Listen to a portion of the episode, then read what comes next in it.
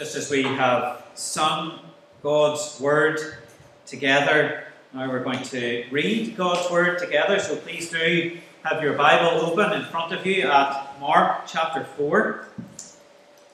I have to say a, a big thank you to Andrew Martin for the way in which he, he both led our service last week and shared God's Word with us. Uh, I was really, really uh, encouraged myself personally and, and challenged by the preaching of God's Word uh, last Sunday. And Andrew did a fantastic job of, of explaining to us the parable of the sower.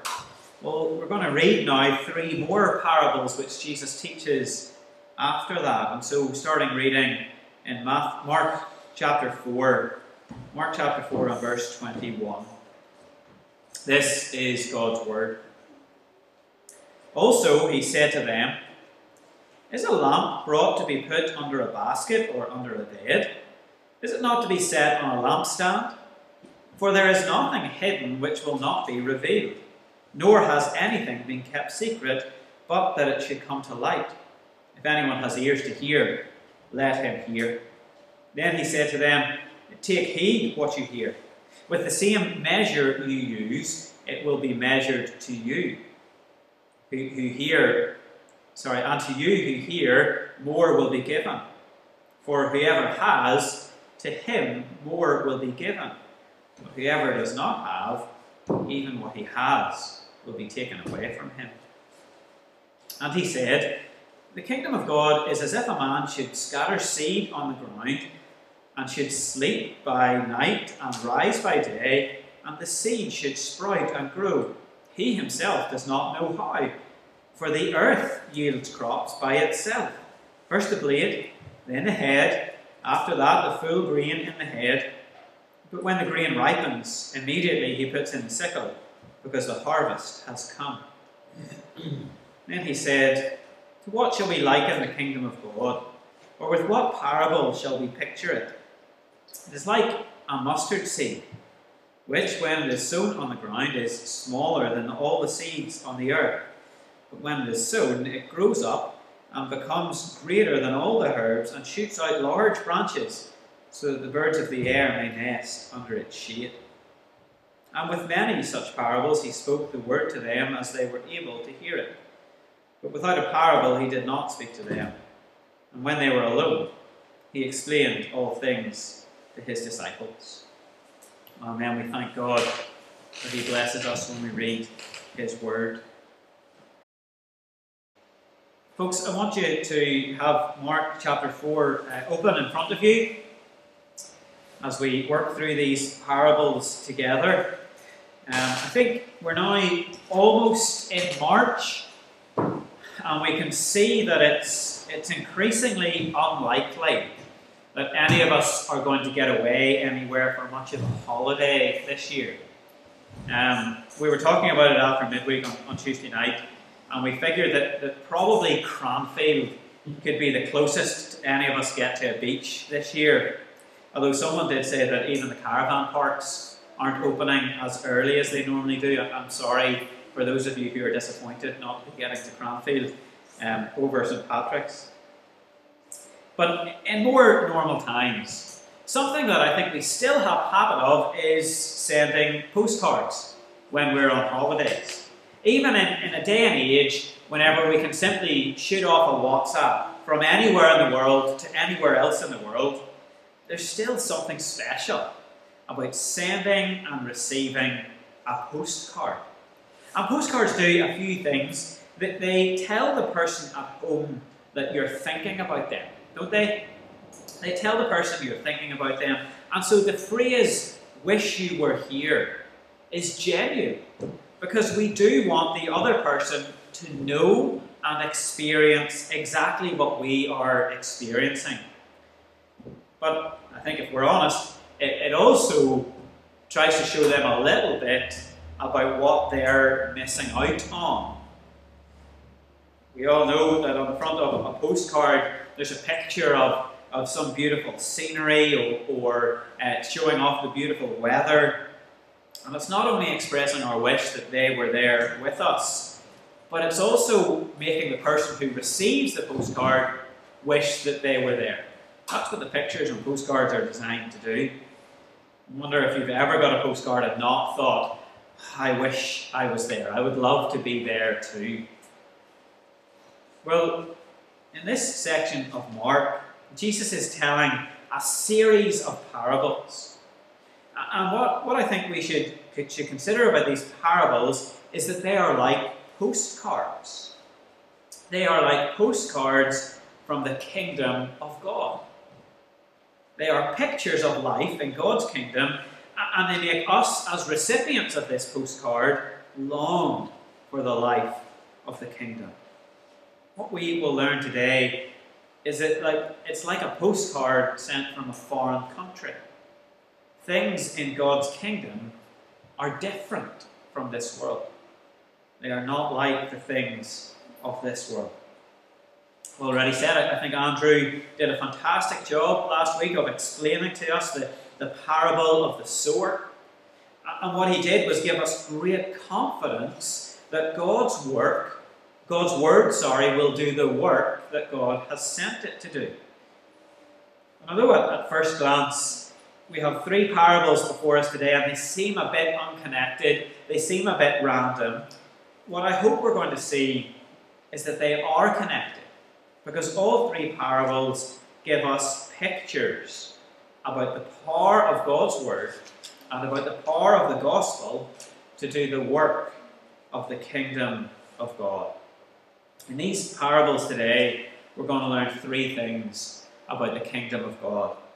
We're going to learn that God's kingdom cannot be hidden. We're going to learn that God's kingdom grows by the power of God. And we're going to learn that God's kingdom grows in ways that we would not expect. So, like I say, have your Bible open at Mark chapter 4, and we'll work through these one at a time. Firstly, in verses 21 to 25, we see that God's kingdom cannot be hidden. This is the point that Jesus is making with the parable about the lamp. His, his question is rhetorical. Who would put a lamp under a basket or under a bed? You just wouldn't do that. It doesn't make sense. And so it is with the kingdom of God. The truth that Jesus is proclaiming and the truth of the gospel are something that, that cannot be hidden away. Light cannot be hidden by the darkness, it must shine. But haven't we seen in, in the past few weeks how the scribes and the Pharisees have tried to hide the kingdom of God. They tried to bury it in, in tradition, in rules, in regulations. And so they took something that should not be hidden and something that cannot be hidden, and they tried to hide it anyway. I wonder if we ever might try to do that in our lives or in the church. We are the kingdom of God here on earth, and we cannot hide that truth. And we should not hide that truth. We shouldn't hide the truth that, that we are here and that we are saved into God's kingdom because of what Jesus did upon the cross. And he died for the sins of his people. We shouldn't hide the fact that, that we are sinful people who have been saved by grace alone, through faith alone in Christ alone. And yet, I think we do sometimes try to hide it. We try to hide it from the people we meet in, in work and in life. We try to hide the fact that we are Christians. We have to admit that at times we try to hide it because we're embarrassed that we are part of God's kingdom. In other ways, we sometimes maybe try and soften the language of the Bible to make it more appealing and less offensive. Oh, I know I've felt that temptation watering down the language of sin, which is an offence to God, questioning the, the Bible's clear teaching because it's no longer widely accepted in society. I felt that temptation. I'm not just talking about same sex marriage, there are lots of issues. Other sin, like premarital sex or adultery, is, is now widely accepted as normal. Abortion, greed, pornography, drunkenness, even covetousness in the form of consumerism is widely accepted in today's society. And there can be a temptation for us to downplay the, the damage that these things cause to humanity and the affront they are to a holy God. The temptation to hide that comes from a desire to be seen as nice people. I know that temptation in, in my own preaching. I can be tempted to put the light of the kingdom under a basket. I know the temptation to try and hide the truth of God's word and his kingdom. But what the Pharisees and scribes discovered is that because of Jesus, it cannot be hidden. Jesus is the light of the world, and in his coming, he shows up the mistakes and the errors of the religious leaders. He shows up the sin of all people. Look what he says in verse 22 of our passage There is nothing hidden which will not be revealed, nor has anything been kept secret, but that it should come to light. And so, in truth, it's actually very unloving and very unkind to try and hide the truth of the gospel from people. It's unloving not to speak about sin, because one day it will come to light through Christ, and people who have not repented of sin will face the consequences of their sin. But the good news of the kingdom is not just about the horribleness of sin, it's about the grace of God.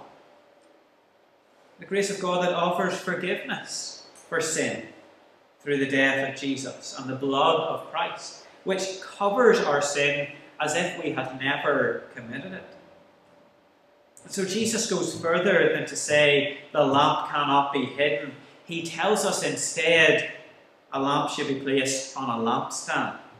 It should be put where it will give the most light and shine most brightly.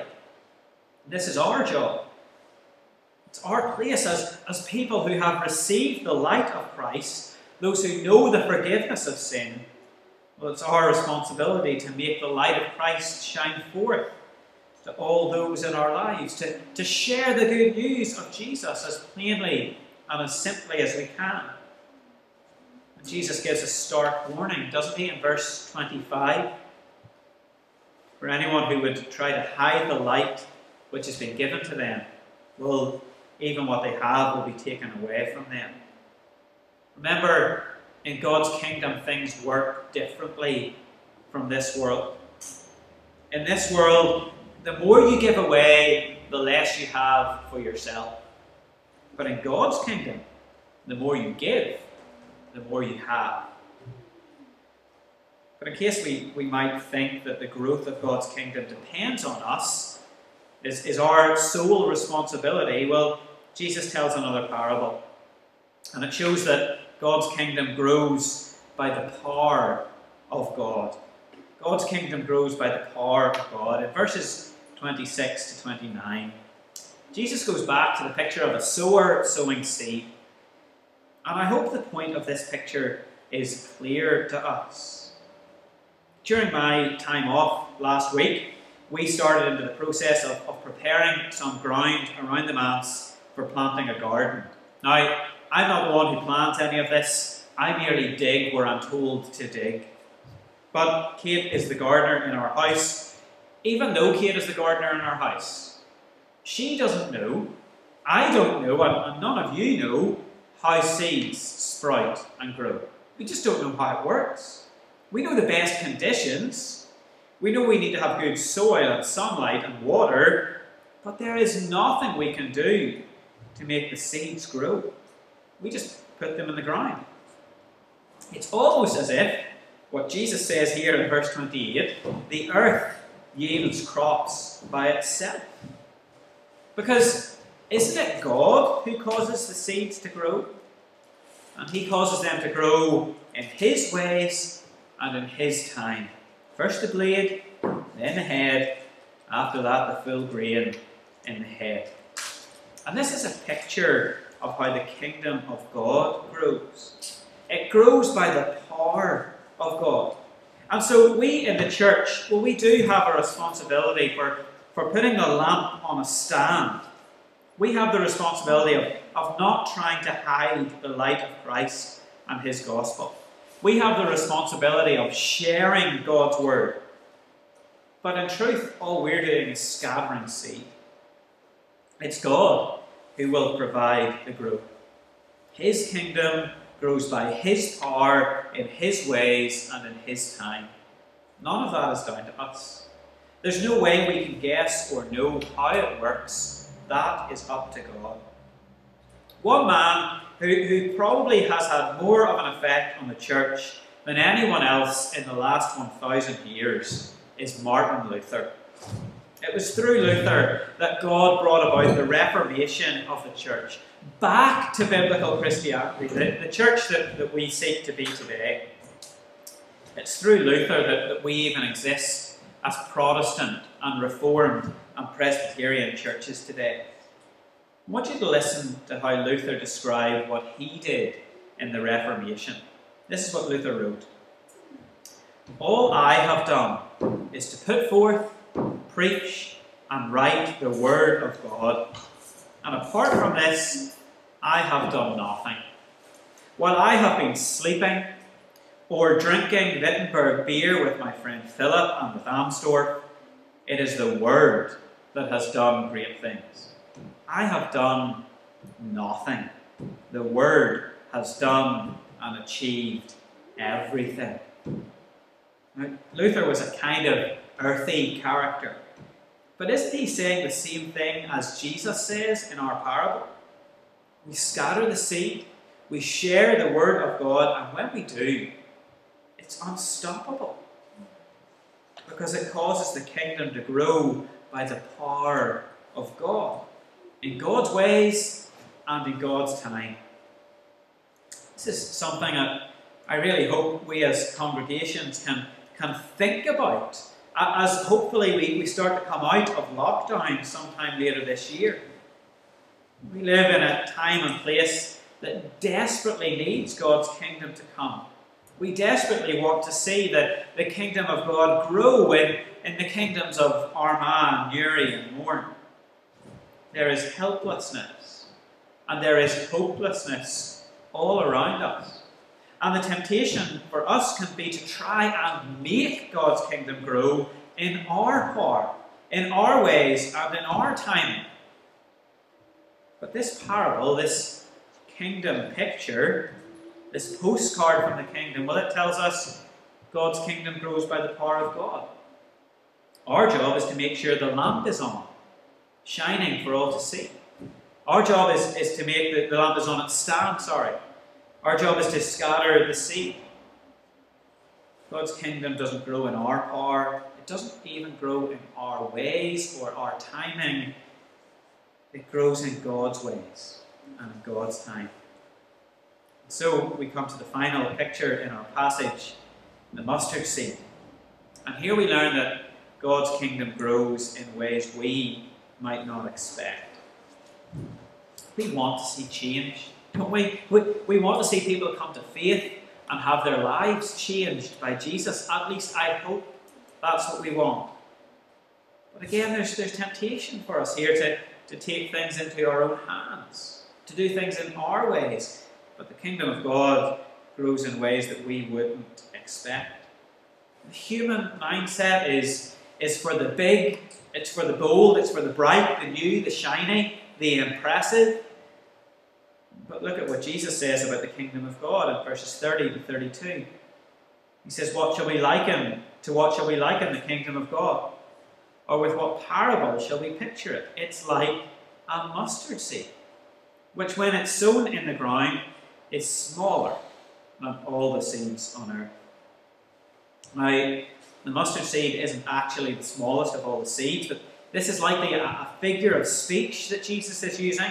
The point is, it's very small. It's so small that many of us would consider it to be insignificant. It's not at all impressive to worldly eyes. But Jesus says it's from this tiny seed that a great plant grows. And that's how the kingdom of God grows. It starts small, it starts very small, and it grows steadily over time. Think about the encouragement that this is to the disciples. Those who are listening to the words of Jesus immediately as he spoke them.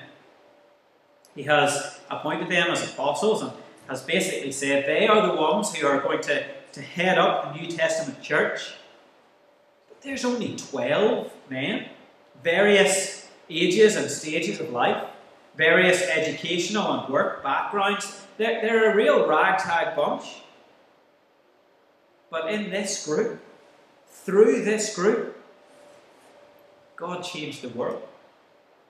Through them, the gospel has spread across the world to places they had never even heard of. Isn't that amazing? Isn't it amazing that God uses the, the small and the insignificant to accomplish His plans and His purposes? The kingdom of God is like a mustard seed, grows in ways we don't expect. Because here's the truth we're not impressive either. What we're doing now, what, what we do every Sunday, it's not impressive. And let's be honest, if we were designing something that was to draw people in, it would be flashier and slicker than this. It would be better produced. There would be more flashing lights. The sound would be better. Over the last 60 or 70 years, the evangelical church has become obsessed with bigger, better, cooler, flashier, more cultural credibility. But I would argue that hasn't really got us anywhere. Well, the church has been chasing the things that the world values. The world has slid further and further away from the things the church should value. We should have known that. Jesus us teaches us, Jesus teaches us here that God's kingdom grows in ways we do not expect. It's the story throughout the Bible. God uses the unimpressive, the insignificant, the small, and He does so to show us just how big and just how impressive He is. It's the message of His gospel, it's the word of God that brings growth to His kingdom.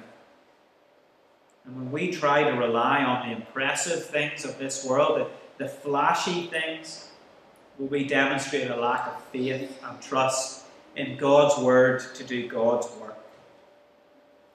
I love the old story about Charles Haddon Spurgeon's grandfather, who was introducing his grandson to preach someplace. Spurgeon, by the way, is, is said to be one of the greatest preachers ever, the prince of preachers. And Spurgeon's grandfather introduced him by saying, Here's my grandson Charles. He can preach the gospel better than I can, but he cannot preach a better gospel. You see? You see what, what, what God's word does? The power is in God's word, the power is in the gospel. That's what Paul says in Romans 1. The gospel is the power of God to salvation for everyone who believes. The kingdom of God does not grow in the ways we expect. It does not grow in the ways a human being would design it. It grows by the power of God through the gospel. God's word goes out into the world through preaching, and that is something that looks incredibly insignificant. It looks ineffectual to worldly eyes. But God's word does not return to Him without accomplishing the thing for which He sent it. Friends, you and I, we're not impressive by worldly standards. But that shouldn't matter to us one bit. What should matter is that God's kingdom cannot be hidden it grows. Not in our power, but in God's power, and it grows in ways that we do not expect. God's kingdom is not like this world, it's a foreign place. But through faith in Jesus, God's kingdom is where we call home. Let's not live like people of the world, but people of God's kingdom. And let's pray together.